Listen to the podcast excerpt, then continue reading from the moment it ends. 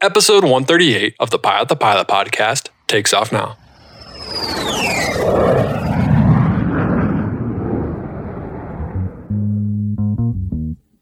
Today's podcast is brought to you by the Finer Points. They have an amazing ground school app for the knowledge you need to fly. Visit learnthefinerpoints.com to find out more. Jim Higgins, Professor of Aviation, University of North Dakota. AV Nation, what is going on? And welcome back to the Pilot the Pilot podcast. My name is Justin Seams, and I am your host. Today's podcast, as you see in the title, is about everything aviation. This is the state of the industry. I think four or five. Let's go with five. Possibly, yeah. Let's go with five. with uh, Dr. Jim Higgins from North Dakota. It's always great having uh, Dr. Jim Higgins on. I wish this was about better circumstances. I wish this was about a CARES Act two, but unfortunately, when we recorded this on October 1st, some of this and some of this might sound off. I hope it does. I hope that the furloughs have been reversed. I hope that there's a CARES Act two. But when we recorded this on October 1st, the CARES Act did not get passed. We have furloughs at American United, some regionals, possibly some other airlines here in the next future in the next few months. Uh, without that CARES Act two, that pro- most likely will happen. But Dr. Jim Higgins and I, we we talk about the industry, we talk about where we are, we talk about furloughs, what to expect in the next couple months, where he predicts the future of aviation to be, and I ask him straightforward: Do you think there's going to be a CARES Act two? So stay tuned and listen for that. If you enjoyed today's podcast, please leave us a review on iTunes. Check us out on Instagram at Pilot the Pilot, and we have our links on our website, pilotthepilothq.com. I don't want to take up any more of your time. So, any further ado, here's State of the Industry with Dr. Jim Higgins.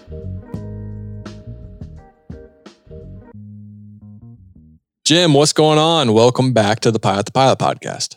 Thanks for having me back, Justin. Always good to be here. Yeah, I'm glad to have you back as well. Uh, today is uh, the infamous October 1st. So I know uh, CARES Act is officially done. October 1st was kind of the, the doomsday for, for all airline workers. And it seems like we were just talking about before, we don't have the exact numbers yet as it's still kind of the news is still coming out, but it seems like American is the only one that has actually furloughed pilots, and maybe United has furloughed flight attendants along with American. Is that kind of the gist you're getting right now? That, that seems to be uh, the information I have as well. You know, it's obviously a very, very sad day. Uh, a lot of regionals are also furloughing today as well, and so we're seeing a lot of uh, a lot of pilots hit the street, and of course, a lot of other employees, flight attendants, dispatchers, uh, gate agents. There's, there's, you know, it's a it's a really tough day.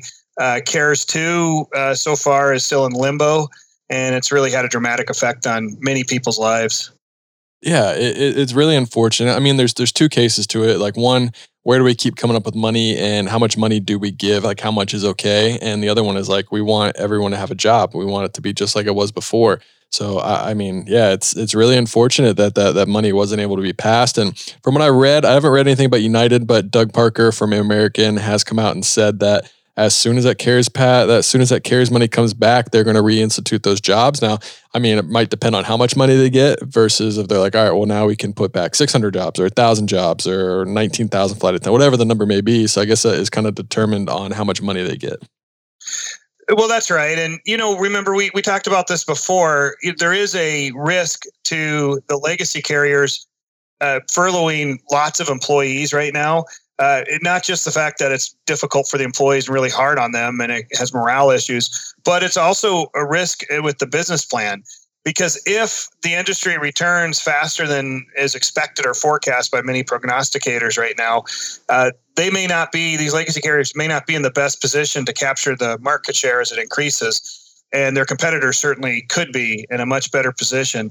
So I can understand why American and also why a lot of the other uh, airlines have put in mitigative measures to try to uh, stymie some of these furloughs. Again, it's good for the employees in terms of you know not losing their jobs and you know figuring out eh, you know how to feed their families. But on the other side of it, it's also good for the company because it allows them to maintain their flexibility should increase quickly pick up.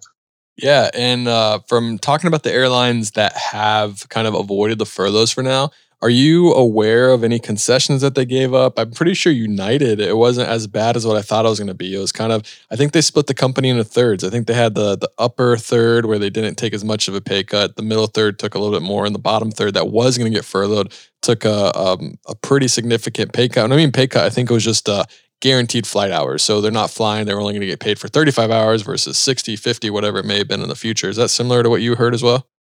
Yeah, and I've actually read that MOU that passed at United, and what you said is exactly correct. The uh, it was stratified into thirds. The upper third, in terms of seniority, the upper third, uh, minimum pay guarantees were reduced, uh, I believe, to 65. Actually, there was about a 10 hour reduction there, and the uh, middle third uh, lost about 20 hours and then the bottom third that were likely the uh, most likely to be furloughed and go to the street, they were actually cut in half to about 35 hours. Uh, and that's on the minimum pay guarantee.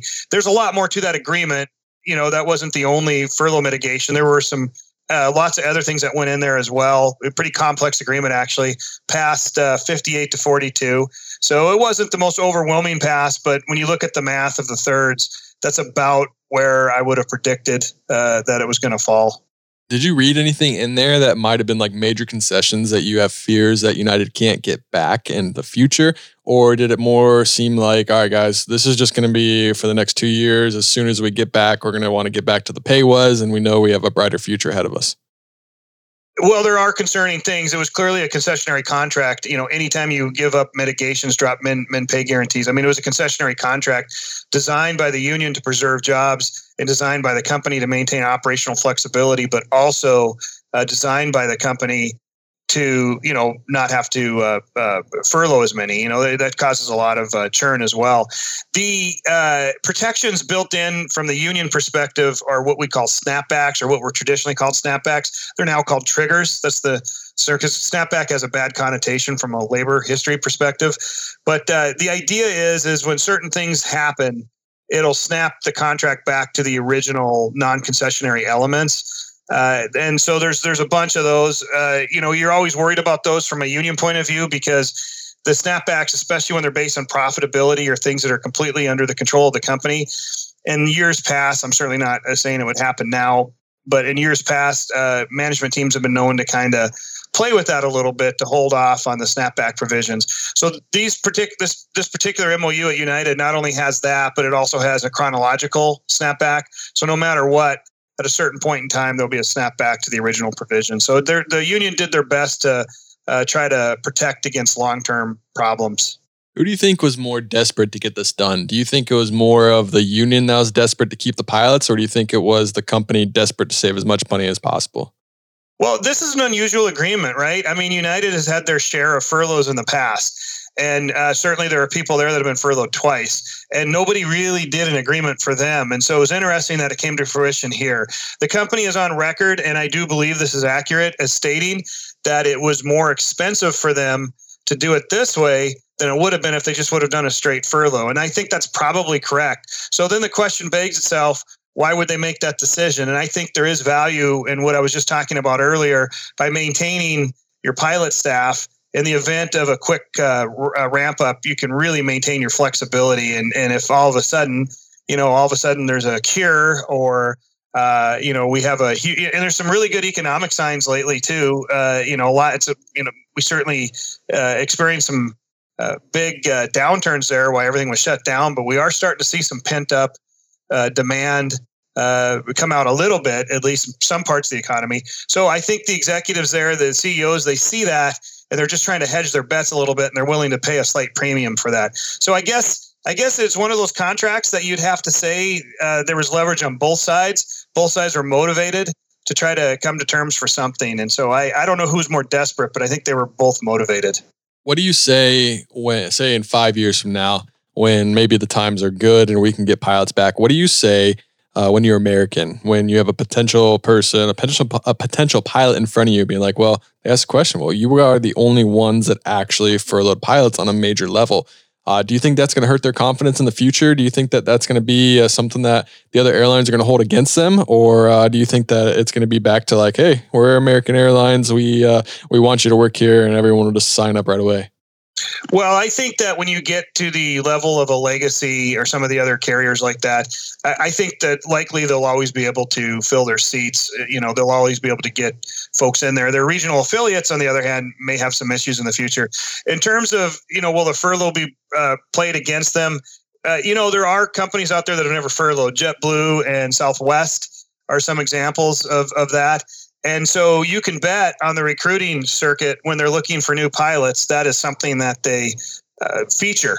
in their conversations. And you know that there is benefit. I mean, there's obviously going to be one of those aspects that when a pilot's deciding where they want to go in this industry, that should be part of their calculus. Which companies are more prone, which which companies are less prone to furloughs, and also just from a business plan risk, which which companies have a business plan that's more resilient to downturns, you know, versus others. And that generally is going to be your leisure traveler, your low cost carrier, ultra low cost carrier type setup.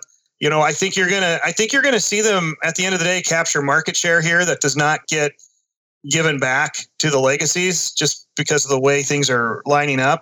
And I think they're in it for the long haul. And I think they're going to have a pretty good story to tell future pilots that they recruit. Yeah, and uh, we talked about those other. They all made concessions. Most of those made concessions as well. Uh, they didn't furlough with the agreement of taking min guarantee drops as well, right? Like every airline that has a yep. furlough had to come to some agreement with their their pilot group to to keep that from happening. It's not just out of the goodwill of the company saying, "Hey, we're going to be fine," right?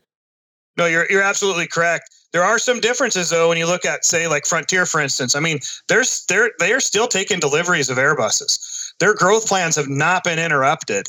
And so even though they did take some uh, mitigation, some concessions, just like everyone else, uh, they're looking at this as a very much more of a short-term situation than a longer-term situation, whereas the legacies have the opposite viewpoint presently. Have you looked at any of those other uh, MOUs um, about like which company should be, or not which company, which pilot group should be more worried about what they give have given up, or are all of them about the same of what the United was? Well, they're not all about the same. I mean, they're all very tailored and customized to individual issues. You know, for instance, in United, there was a, a, a, what I would call a pot sweetener from a negotiating point of view put in about you know tweaking the algorithms on their preferential bidding system.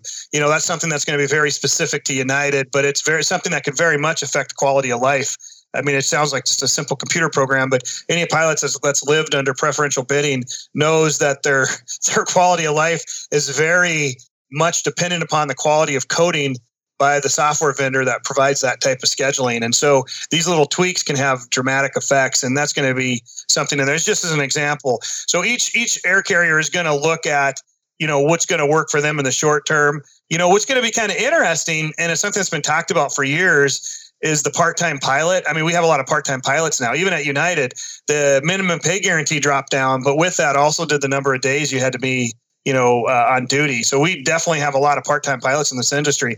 One of the questions is going to be, uh, is that a trend, and is that going to be something that works? Because for some people, that might be the perfect of you know job of all worlds, being you know part-time, working 35 to 40 hours a month of flying and then you know having the rest of the time off that's enough money for them and you know they like the lifestyle that way so we'll see yeah and then when those snapbacks come back that those part-time might go away so that's something they have to fight for in the future again right yeah and you know i don't know if the union has come out. I don't, I don't know what alpa's official position is on part-time. There, there are some complications with that you know as long as it follows the seniority protocol uh, you know then i think that um, that would be something that could be very workable. Now, we also have to talk about the regionals, like you said. Like, obviously, the majors take a, a big stake and everyone kind of focuses on them, but uh, Endeavor is completely out of business. Um, I think it was Endeavor, right? Uh, ExpressJet. No, no, no in, yeah. ExpressJet. Yeah, Sorry. Endeavor's Endeavor's going strong. someone, someone flying out Endeavor listening is like, wait, what? We're out of business. Yeah. So, all right, ExpressJet is done officially as of today. Um, yeah and multiple regionals are furloughing and downgrading today as well. Uh, what was there any fight for unions at the at the regionals? Were they controlled kind of by uh, a wholly owned carrier? Did they kind of fight on their own? What was uh, what was going on with those? Well, we, you know, first the ExpressJet. I mean, what a what a proud airline. If you look at the history of that, it goes all the way back to Continental Express, ASA, the combination of that. Two great, great carriers uh, you know, uh, it just reminds me a lot of Comair. You know, I had another great regional carrier that was a real trendsetter, bringing RJs to the regional industry. And then you have this ExpressJet, which which has just you know done well. Uh, very senior pilots there, very good pilots, great safety record, uh, great everything. I'm good friends with the VP of flight operations there, who's just a really stand up person. And so my heart goes out to those folks. And you're right, this is the third regional airline death that we've experienced so far, uh, catalyzed quite a bit, I think, by uh, you know COVID, and that of course includes Compass and Trans States. And so, as we see these things happen, it causes great disruption. And to your question of, you know, what are the regionals doing about this? Are their management teams out there trying to mitigate, trying to find new business if that's possible, whatever the case may be? The answer is yes, abs- absolutely. Uh, the dust has not settled on the regional industry and who's going to be flying what at the end. You have some folks at Mesa, for instance, with Jonathan Ornstein, who is you know widely considered you know one of the uh, steadfast folks that have been there. I mean, he's got some good and bad reputation with them amongst labor unions, but but he's been there a while and he knows exactly what's going on. And you know, he's looking at uh, cargo, you know, as a way to diversify and not be so dependent upon their mainline partners. And so we're seeing things like that. You're also seeing. Um, well, just as I explained before, these service agreements that exist between regionals and their mainline partners almost all of them are going to have provisions that basically say, hey, in situations like this, you know, may, we may end up canceling your contract or sharply reducing it. And that's exactly what's going on. I, I hope that we've seen uh, the extent of uh, furloughs. You know, I, I, I would hate to see uh, another company go under or whatever the case may be. You know, a lot's going to depend on the recovery and how quickly things get uh, up to speed. And as far as who's going to be flying what for whom, like I said, the dust is still being settled there. And this is kind of a, a worst case scenario question, but do you see a potential where the majors kind of look at this and, and see that maybe the regional uh, space isn't worth it for them anymore to sell that off. Maybe they're like, all right, we have pilots, we have airplanes, we're just going to put them on our own airplanes. Uh, do you potentially see that? Maybe a consolidation of regionals into to two or three, or uh, uh, maybe there's just one big SkyWest that flies some for everyone. Is that a potential? Well, I suppose it's always uh, a, a, possibility that exists. I don't know that that was, um, uh, you know, brought on anymore by the current condition. You know, the philosophical idea behind regional affiliates with major airlines. You know, there was a time when we started seeing consolidation towards a fewer number of regionals. Then we had the 97 Comair strike, and that pretty much shut down some big hubs for Delta.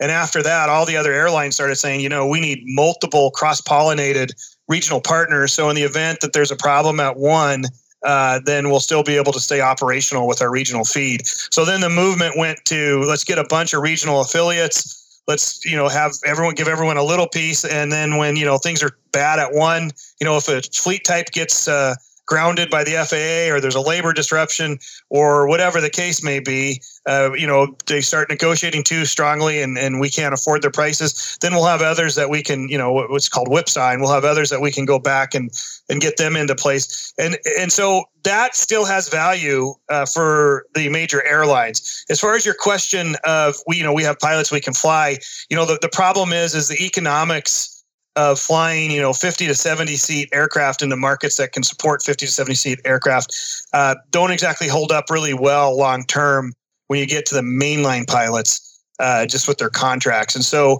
there is that facet of the industry that I see still being served by the regional feed, at least for a while, unless something else fundamentally changes. Yeah, and uh, with with losing with regional pilots being furloughed, it leads to kind of like a a mass exodus back to flight schools and uh, other building of time jobs. You currently up in North Dakota, have you seen students come back or former students come back? Have you seen uh, former or regional pilots that have been furloughed try to come back? Uh, what's that landscape looking like? Yeah, no, I, there's definitely been some folks that have come back and you know uh, are actually filling some of these jobs that uh, you know for a long time you know we were seeing a pretty good turnstile. I will tell you, and I've heard this throughout the industry, uh, the uh, flight training industry, we have not seen um, a drop off yet in the number of people that are coming into flight school. So you know when you look at some of the forecasts we made in the past. Generally speaking, when you have an economic downturn like this and the pilot hiring at the majors freeze or we end up with furloughs, um, you know, it generally has a pretty good effect on people coming into the industry. And we have not seen that manifest this time. We're still seeing pretty healthy enrollments throughout the industry. I guess we'll see what happens next year and into the future. Uh, you know, because people have to pay for this, and if the economy is in a recession, it might be difficult to find capital to pay for some of this training. So we'll see long term how it goes. But but right now, uh, there's still uh, plenty of activity at the flight schools. Wouldn't you think that would be a little bit delayed by a couple months, maybe even a year, just because they're already in the flight school? Maybe they already, like you said, they already have this semester paid for. Don't you think that drop off will probably hit once that money runs up or once it becomes a little bit harder? They might not have that extra motivation to go find the money or take out extra loans. Yeah, I mean that's the real question. We will we will absolutely see uh, how that works out. You know, when COVID hit, you know, you probably that was in you know the March uh, April timeframe. Most of the students by then had already you know incoming uh, freshmen had already made up their mind to go to their individual universities and where they were going to go by then. So you're you're absolutely right. Uh, most of them probably stuck to that. We'll see if that same thought process, the same um, uh, you know way of uh, planning exists for the incoming freshman next year. I, I, will say this, ironically and paradoxically, you know, this would be, in my opinion, one of the best times to hop in the industry. And I'm not just saying that; I'm just looking at the math because we're going to have a, a, pretty good suppression of uh, uh, people coming into the industry. We knew before all this happened that we already had a pretty good shortage developing in different facets of the industry. Now that there's not going to be hiring and people are going to be furloughed, we're going to see a lot of people abandon the career path for a while. And then, and what's going to happen is, is when the retirements accelerate in the mid 2020s, and uh, when the economy recovers, and it will recover, there's no doubt, you're going to see growth again, pretty good growth, and you know we're going to exacerbate the pilot shortage problem uh, as well. Always seems to be something that comes along to kind of throw a wrench in the pilot shortage stuff, whether it was the age 65 change or the Great Recession, you know things like that. Now this, uh, but you know fundamentally, uh, the fundamentals remain the same. Yeah, I mean, I almost feel like inevitably they're going to have to either 67 or 68, maybe extend that a little bit in three or five years, just because they already forced some people, not forced, but they they asked for retirements to save money now, not thinking about the future. Which obviously you need to save money now so you can provide and have an airline in the future. But you almost wonder if it's almost going to force their hand to to extend those ages. You know, it's a it's possible. You know, that's been talked about. I know there are different groups talking about that. One of the issues, though, is not. Uh, uh you know, uh, actually, less than um, fifty percent of the pilots would likely make it to age sixty-seven for either their own personal reasons of just retiring or for medical reasons. I mean, already to make it to sixty-five, you're looking at about sixty percent that go all the way to 65. So so we'll see. I don't know if it would help a whole lot. You know, um, we can we probably never talked about this, but the the whole reason, in my opinion, of why the age 60 rule was changed to age 65 back when it happened was simply because of the Social Security and the lack of retirements. When the when the retirements went away uh, during all the uh, post 9/11 Great Recession time frame, what happened was you had a group of pilots that um, had no way to bring in any income whatsoever once they hit age 60, and their their Social Security in some cases wouldn't kick in until 65.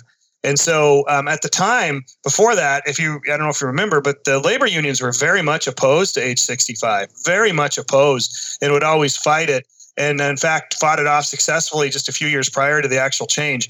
But when all of a sudden you have a large group of pilots that were going to go from a very high income to zero and really no way to take in Social Security for several years, that quickly changed that uh, age, which was, uh, in my opinion, that was the catalyst for that. And and who would that benefit more? You almost think, I mean, obviously it screws over the younger pilots, like uh, my generation or people a little bit younger than me, or even a little bit older, where they're uh, going to be extended as an FO. But you almost wonder like that sounds like it could help out the labor unions more than it would the company. I mean, granted, it helps uh, get more bodies there, but it also extends your your lifestyle and extends your your your career, and you make the top money for an extended period of time. So it, it kind of helps out both in that situation.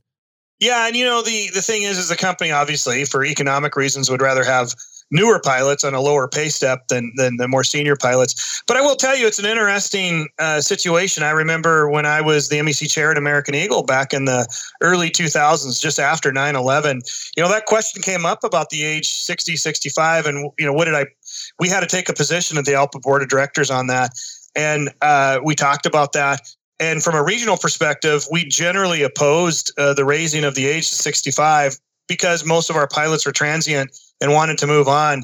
Personally, I supported that because I just thought it was fair. I thought arbitrarily, this is just Jim Higgins' opinion, arbitrarily, whenever you apply a rule that tells someone they can't do something because of something that's beyond their control, I mean, you can't control your age. It is what it is. Uh, I've always felt that that uh, is an unfair. I mean, to me, it's blatant age discrimination to say, "Oh, you're too old, you can't do this anymore." When in fact, that may not be the case. And so, uh, just for ethical, moral reasons, I always uh, I, I don't really personally think there should be an age limit. I think we should adopt what you see Europe and some other places where if you can pass a, a, a, more rigorous physical in your later years, that's fine. But that's just for moral, ethical reasons. For economic reasons, what you said is exactly right.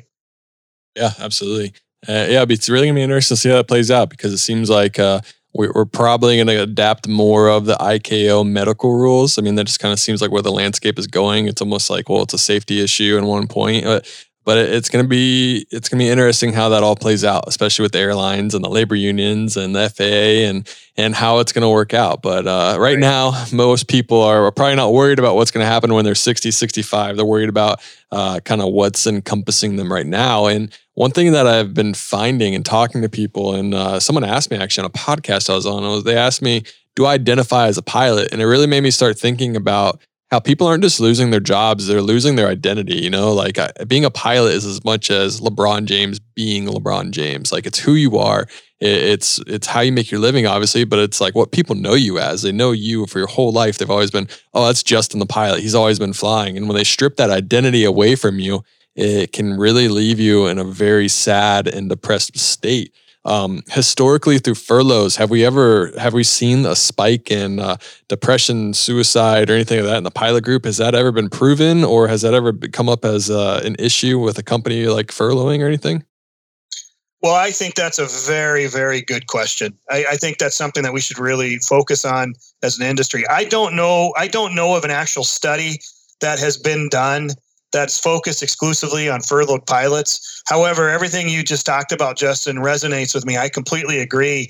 You know, I think most people will uh, always have an element of their own identity based on their profession, whether you're a school teacher, doctor, nurse, or pilot. However, I do agree with you that with pilots, it really becomes even more important. And you know, um, so when that's taken away from you, you're you're you're absolutely right. There's going to be so many people, uh, probably the majority of people, uh, are going to be greatly affected uh, by that. And it's it's sad. So that is something i think we all have to be on the lookout for. I think in general mental health and uh, pilots that's a whole issue we can talk about someday. I've always felt that um, the mechanisms in place to help pilots are poor. And you know we often make people choose between you know whether or not they want to hang up their career or go get go get you know mental health uh, help from a practitioner and i think it's just an impossible choice. So that is something we really need to focus on and we need to take care of each other and people need to be aware that as they go through this you know it's, it's not the end. If you're getting furloughed it's not the end. We, we don't know how long it's going to take and that doesn't help. But you know that that job will be there at some point in the future. And if it's not at the airline that you're getting furloughed from there will be jobs in the future and so you will get that part back. And i think that's really important to talk about justin. Yeah i, I 100% agree because i mean it's it's yeah, it's just like we said, it's it's more than just a job to a lot of people. And now there, there's other industries like that too. But you know, being a pilot, it's sexy, it's cool. Your friends all look up to you. Whenever you go to parties, everyone just wants to talk to you about aviation stuff. And now that's kind of stripped away from you. So I do think it's important, and it's there's nothing that that you or I or anyone that has been able to to never be furloughed or to keep their job can help console. I mean, it's just uh, it's it's hard for them, and I think it's just something that we either need to reach out and just tell them we're thinking of them. You ever want to talk? Like we can go talk. We can go get a beer, salad, whatever you do. But right. I, I, don't know what steps are in place. I mean, I'm, I'm guessing unions are are kind of thinking that is an issue, but you know, you never really know until it becomes an issue. Well, there's a couple things there. The unions are uh, definitely looking at that. Companies are looking at it as well. Uh, generally speaking, employee assistance programs uh, that uh, exist at companies uh, will at least be extended temporarily towards people that are laid off. And these employee assistance programs are anonymous programs that you can call and you can get placed with a, a mental health practitioner in your community. And I know one of the questions that comes up is always been, well, don't I have to disclose that when I go to get my medical? Um, I, you know, I'm probably going to get in a lot of trouble for this, Justin. You don't have to comment on this if you don't want to. But in my risk assessment on that particular issue, I have always felt that if you have a mental health issue, whoever whoever it is, and you're flying airplanes, you should absolutely go seek and get that help. And then you can decide with your mental health um, therapist whether or not that needs to be disclosed uh, on your AME. And I know there's people at the FAA inspectors right now that are listening to this that are saying that's intentional falsification if you don't don't include that. But uh, I take a bigger view on that, and I think that we're way behind as an industry and uh, at the FAA on that as well. Uh, on, on how we should uh, uh, we should we should have an ASRS type a NASA form system in place for that, just to help pilots, you know, not make impossible choices. But I'm getting a drift on that. But uh, it's definitely something that is on people's minds. There are programs. I know ALPA has a portal out there. I'm sure other unions do as well, and they're going to include some resources for mental health aspects. Yeah, and I'm not necessarily going to agree with that, but I'm going to say that it, there should be pressure put on the FAA that if say someone gets furloughed and they're in a really dark spot and they're strong enough and they realize that or their friends realize that and they help them go seek help, I think that that should be seen as this was caused by the industry. Like you caused this to them by decisions to furlough. And I know there's nothing they could do in this situation, but like the furlough wasn't their fault. It's not something they brought up upon themselves, and it doesn't. It, it shouldn't deter how they act in the future in the cockpit. So I think, yeah, it's going to be really interesting how that how that's viewed upon. I think the FAA uh, might be coming with some difficult decisions and maybe figuring out ways to be more adaptable to a situation like that. Yeah, that, that's a good way to put it. And I really like the fact that you brought up you have to be strong enough to recognize that. You know, I do think that just as a society, sometimes uh, we have some kind of this uh, this this perception or an obstacle that if we go and ask for help uh, from a mental health provider, that for somehow it makes us weak or it makes problematic or whatever. You know, I've always took a different viewpoint. I mention this to my classes all the time. You know, if you have a broken arm it's silly to sit there and say, well, I'm not going to go see a doctor to, to get a cast on. This will just heal on its own. Well, I mean, it may heal on its own, but it may not heal right. You need to get professional help for that. And the same thing for mental health. And you're exactly right. This is this is no one's fault. Uh, well, it's the virus's fault, right? You yeah. know, it's the virus's fault. And so um, it's just uh, one of those things that happen. It's a bummer, but I think you're what you said was spot on. Yeah, and it's something don't be embarrassed about. Like it's uh, yep. just just try to get help. We want you here. We want you back, and we want you to be happy uh, at at your happiest when you can. And if that's with you flying an airplane, we'll get you back there as soon as we can.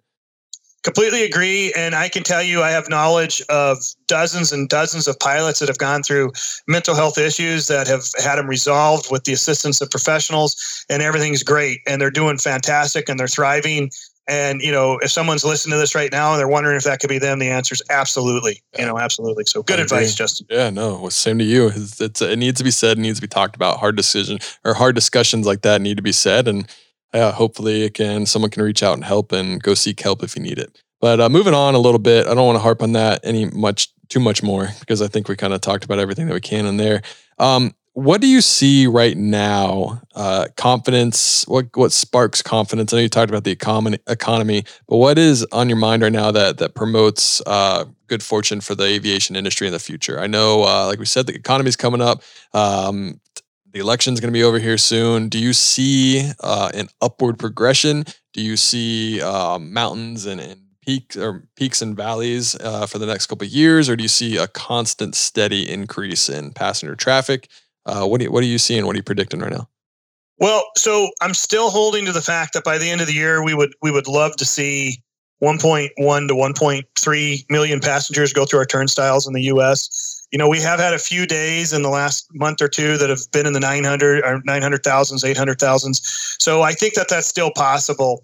Um, I did see an IATA report the other day, and of course, IATA does the world, so it's not just focused on North America or on the U.S. But it did appear that worldwide, and this is kind of bad news, but then I'll follow up with some good news. It did appear that future bookings into the last quarter seem to be down a little bit more than where they were this particular summer at this time, this far out, and so um, that's not a good that's not a good thing. So hopefully that that corrects. Maybe people are just waiting to uh, make plans a little bit later, um, and maybe that doesn't affect North America as much as it does the rest of the world. We'll we'll have to wait and see. Uh, but if we can get to that 1.1 to 1.3 million mark, that's going to be a, a, really good mark. I, you know, by the time we get back to the 2.4, 2.5 million, which we saw with regularity, you know, in 2019 levels um, that's still years away, you know, two, three years away. However, the good news is, is we don't need to get to those levels to return to profitability.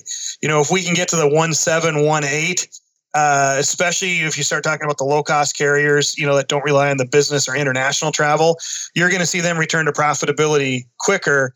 And then that means growth. And then, uh, then that means, you know, hiring. And so, so, you know, that's the way I look at it. And um, I haven't really changed much from that in the last uh, uh, four to five months. Um, and you know, I hope it. I hope it bears out that way. You know, we always recover, though. I mean, we have every time, every other. Uh, th- I, I was just having this conversation the other day after 9/11. I know you and I have talked about it.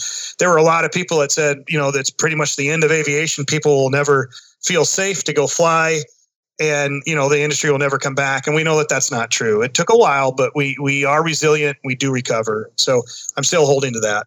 Do you think airlines are doing enough right now to try to bring because there, there's only so much they can do right now. The virus is still active. The virus is still um, is still out there and it's still a significant risk if you go fly. Do you think the airlines are doing enough right now to uh, to help safety, or do you think um, or to help bring back the public uh, perception of flying as being safe?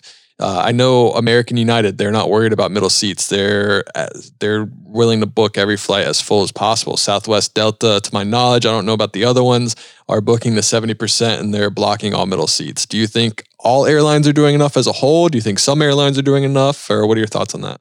Well, I think the airlines could market that a little bit better because the truth is, there's already been uh, several studies that have come out now, and you're probably familiar with them.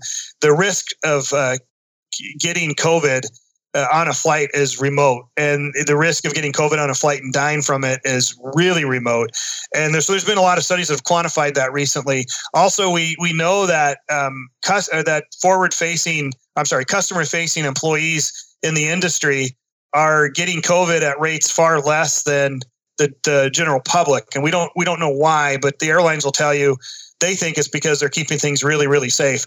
Well, I, I think they may be right. Uh, there could be a number of reasons why that's the case, but they may be right. But that I, I think they could do a better job of marketing that. I know they don't have all the money in the world right now to do a big marketing campaign, but um, this is something I think we need to get the message out that as far as modes of transportation, flying is uh, relatively safe compared to others and also um, you know we're seeing uh, good studies out there that that demonstrate that and the airlines are making big efforts there do you think there's certain airlines that are doing a better job than others, or do you think they're all doing the best they can with what they have? Well, I think they've all done a really good job in their, uh, you know, with their procedures of cleansing the planes and doing all that. I just think, I just think they're not marketing themselves as well. There certainly are some. I've seen Delta, I've seen United, and I've seen American, and I'm sure there's others, but these are just ones I've seen anecdotally.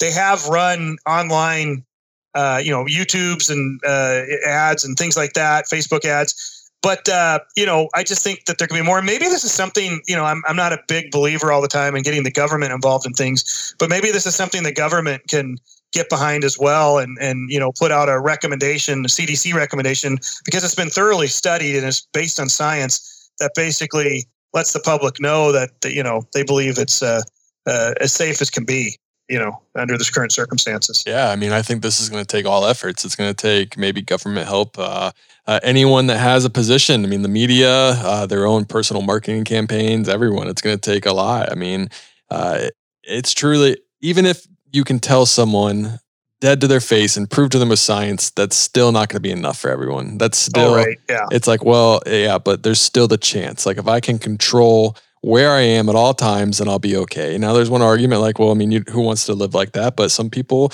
uh, in this situation, that's the best option for them. Maybe they're forced to. Maybe they are of that age or they have people in their family that are of their age or have a compromised immune system where they can't afford to take risks that other people can. So there's only so much that one can do.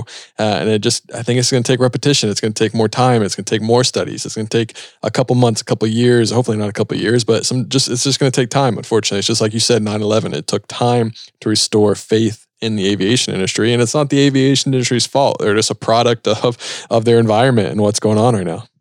Right, you're absolutely right. I do think the one big difference in terms of that question of confidence and faith is the um, uh, idea that with 9 11, you know, you always had that terrorist threat. It was unambiguous. And I mean, we did have, you know, what happened on 9 11 happened on 9 11, but, but then there were subsequent attempts made after that, the shoe bomber out of Africa and some of the others. They didn't, weren't successful, thank God.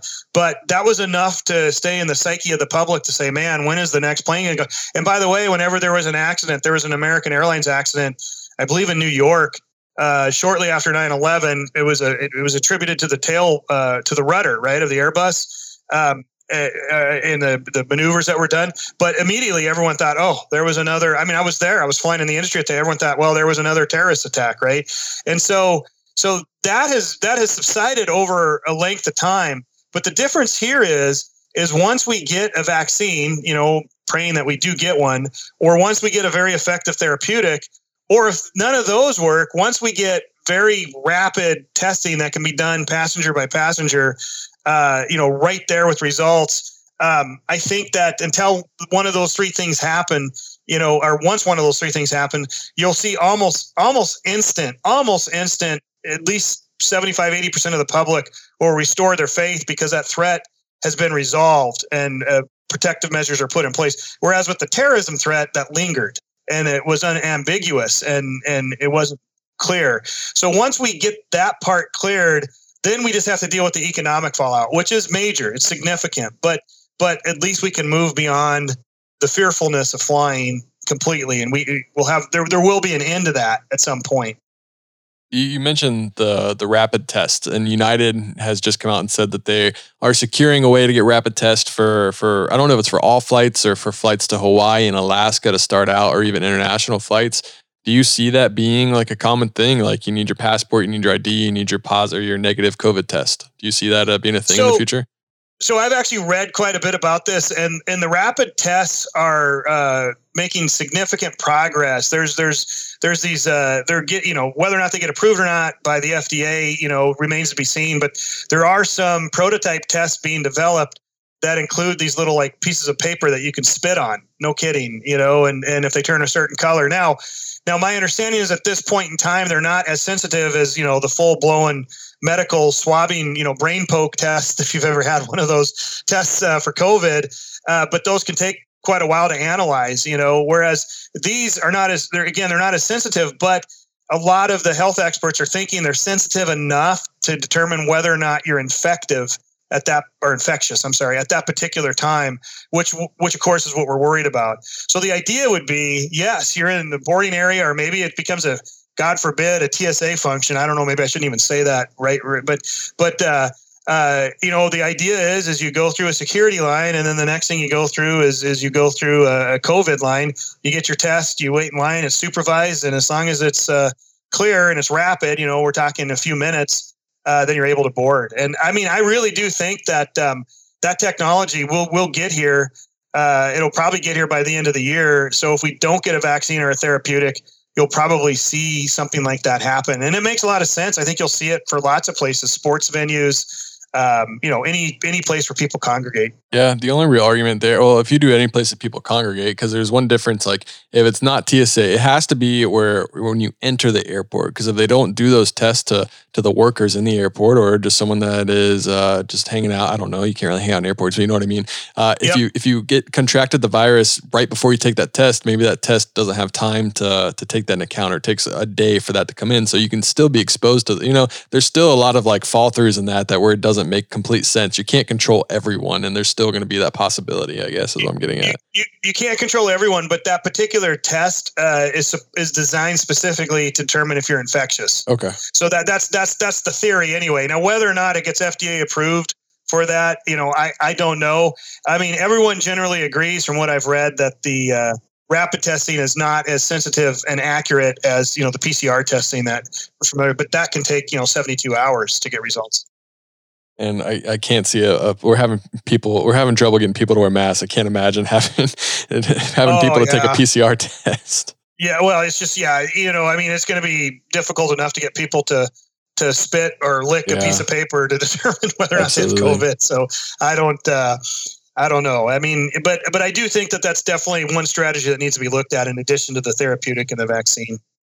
Uh, moving on a little bit, uh, overlooking how everything has progressed. Is there any airline or is there any strategy that have you seen that has worked best, or do you think each airline isn't a product of where they were before? Kind of uh, their kind of the mis- not necessarily mistakes, but they're overlooking stuff because business was so good, or they never thought this would ever happen.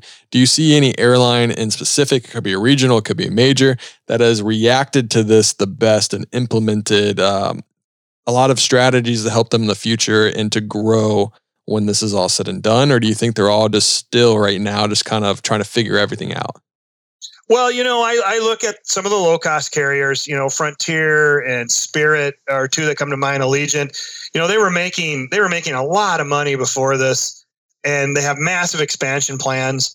And I do believe that they're I mean, if, if you made me make a bet on who's gonna uh, recover the quickest between you know the mainline business plans, uh, you know, and the low cost carriers, I, I, would I would bet on the low cost carriers. I think because they're just they don't rely on the business traveler and international travel as much as as their counterparts. Um, from the regional point of view, you're seeing both. Um, uh, SkyWest is uh, keeping its head above water.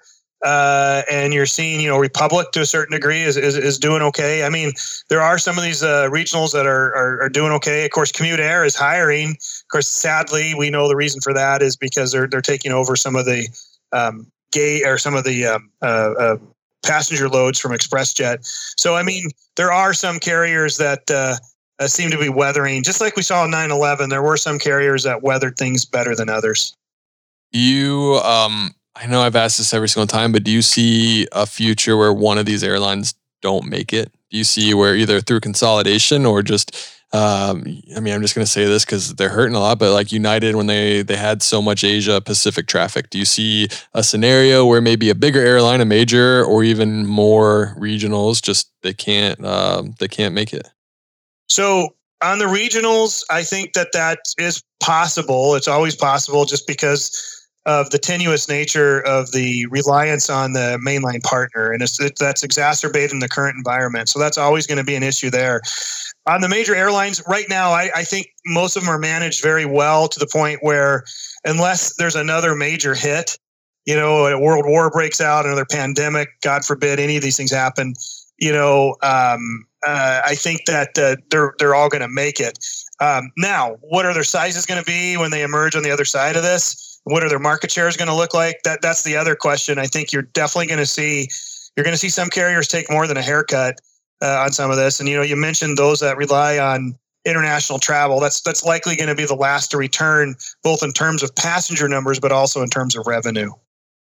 Yeah, yeah, it's it, it really time will tell. I mean, I guarantee you they're going to want they make a lot of money going international. So as soon as they can, it's going to be interesting. Do they try to put all their money back in that boat, or and you, how hesitant they are. We're very quick to forget when we can find profits, you know, just as just yep. as a natural human being. If you can find a way to make money and you can find a way, and especially in the avi- aviation industry, they've been known to to put profits over a lot of uh, safety in the past. That's definitely gotten better now, and it's definitely more regulated. But it's just a part of the industry. It always has been. Well, yeah, they're they're definitely all the carriers are definitely going to be looking for opportunities. There's there's no doubt about that. Yeah. How about on uh, the airport side? Uh, obviously, uh, American, Delta, United, everyone has pulled out of some airports. Um, how are local airports doing? I mean, they're probably some of them have lost all airline service. Some of them have lost a good amount of airline service. Do you see airline or airports maybe not kind of continuing and maybe having to shut doors? Uh, some of the smaller airports that is not as traveling. Well, I think as far as uh, airports from a passenger service point of view, commercial airline point of view, you are definitely going to see uh, some losses there. You already have. You're absolutely right. In terms of the airport themselves shutting down, no, because you know there's they they're funded from a complex formula of uh, uh, local, state, and federal funding.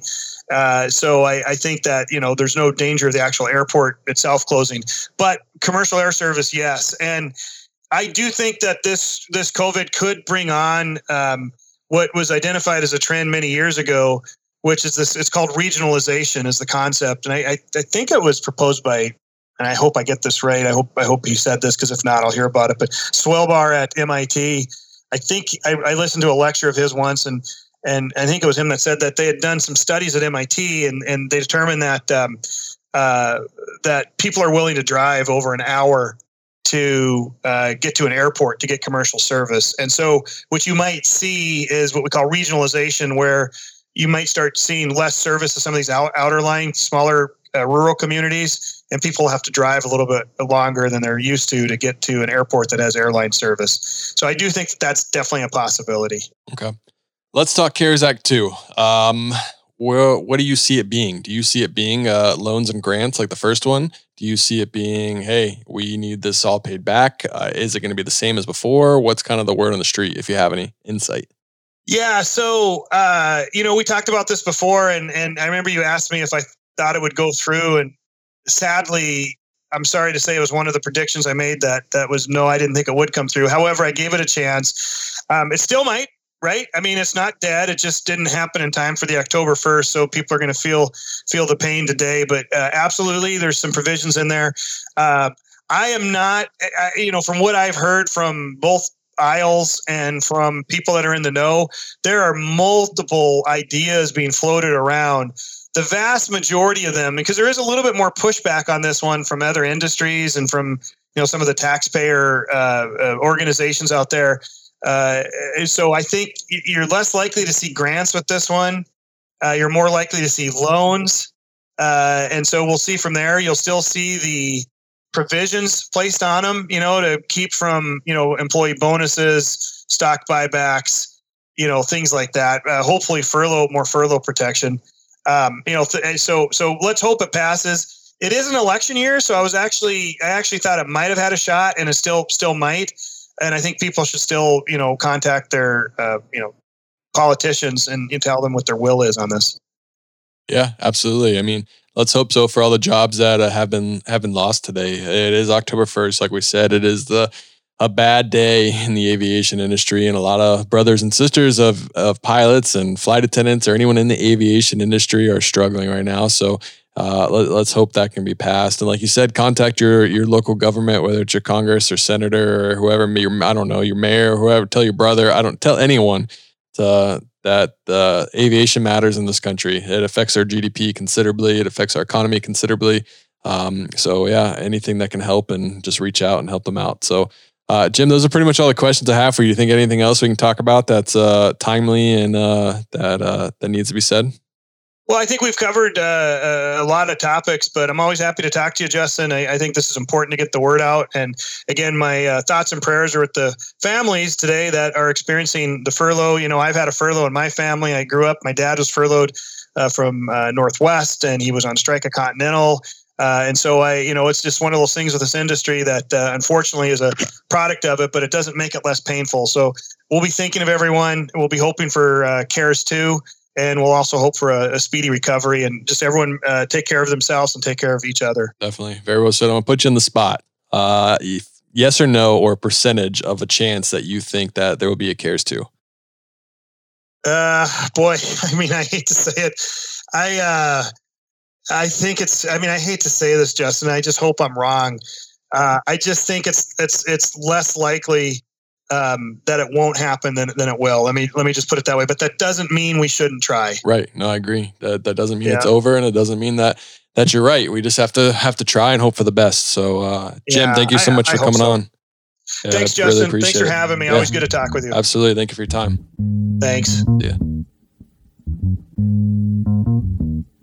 AV Nation, thank you so much for listening to today's podcast. I hope you enjoyed it, and I hope that you are sharing it with some, some of your friends because this is a very important podcast, a very important conversation to have. I'm always grateful for Jim to come on. It is a lot of fun to talk with him. I'm hoping to get him on here soon, and we can talk about how there is a new CARES Act and those jobs have been reinstated. Uh, if you think there are any other questions that I should ask him, please email me, pilotthepilothq at gmail.com. I'm always looking to improve the podcast, or if you think that you have a question that needs to be answered by him or by me or by anyone anyone, just let me know. But AV Nation, I hope you guys are having a great day. And as always, happy flying.